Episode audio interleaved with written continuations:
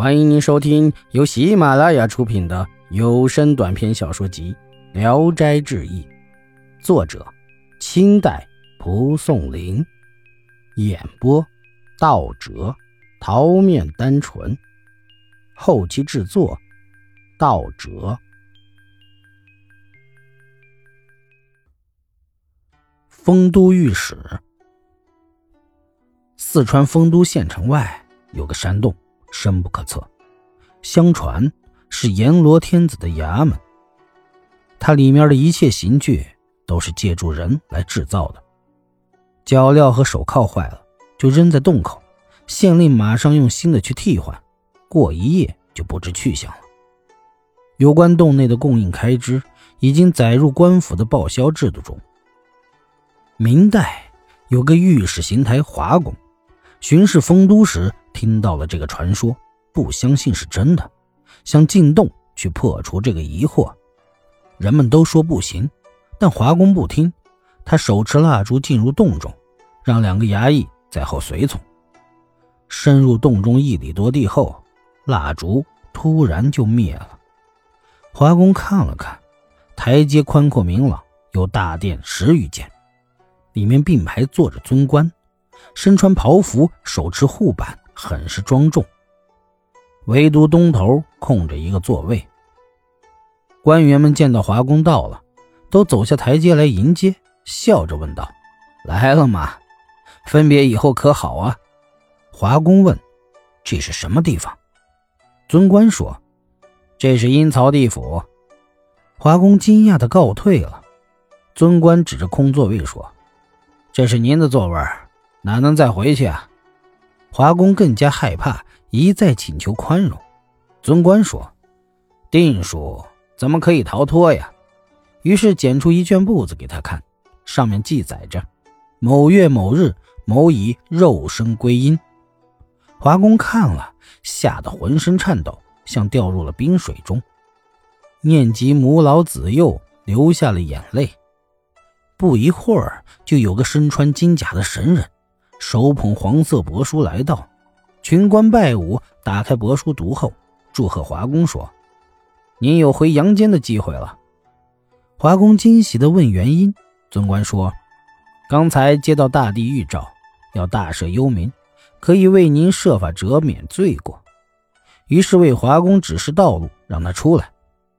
几步以外，黝黑如漆，辨认不出道路。华公非常为难。忽然，一位神将气宇轩昂地走来，红脸长须，光芒射出数尺以外。华公迎拜并哀求他。神人说：“背诵佛经可以出去。”说毕去了。华公心想，经咒大多都不能记忆，只有《金刚经》还稍微学习过，于是合掌背诵，立刻。就觉得有一线光明映照着眼前的路，忽然有遗忘了的句子，眼前立即黑暗。镇定下来思考一会儿，再背诵，再显光明，这才显出洞来。而那两个随从的衙役就不必再问了。雨前，滨州有一个秀才，在书房读书。听到有人敲门，开门一看，原来是一个须发全白的老翁，相貌穿着很是古怪。秀才将老翁请进房，问他的姓名。老翁说：“我叫胡养真，是个狐仙，因爱慕你的高雅品行，愿与你朝夕相处。”秀才胸怀宽广，也不当做怪事就和他评论起古往今来的事儿。老翁知识渊博，话语生动，谈吐不凡。有时谈论经书的含义，他所说的道理极为深奥，尤其使人觉得出乎意外。秀才十分敬服，留他住了很长的时间。一天，秀才偷偷的祈求老翁说：“你对我的感情这样深，你看我这样贫穷，只要你一举手，金钱马上就能得到来。”能不能稍微周济我一点呢？老翁沉默了一会儿，似乎不同意。过了一会儿，老翁笑着说：“这太容易了，但只要有十几个钱做母才行。秀才就按他说的办了，二人一起就进入了密室中。老翁迈着巫师道士的步子，念起了咒语。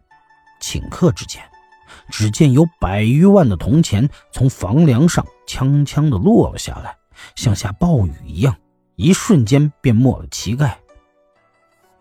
拔出脚来，又没了踝骨。丈多宽的房间里，铜钱已深约三四尺了。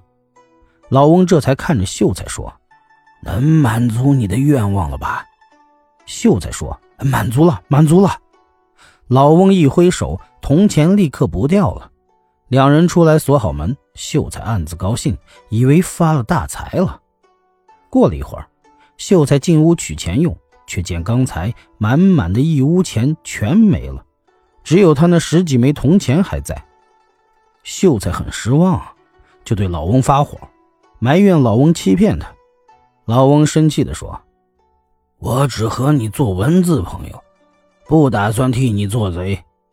如要满你的意，你就该去找盗贼交朋友，老夫不能从命。”接着就一甩袖子。走了。本集演播到此结束，谢谢大家的收听。喜欢请点赞、评论、订阅一下。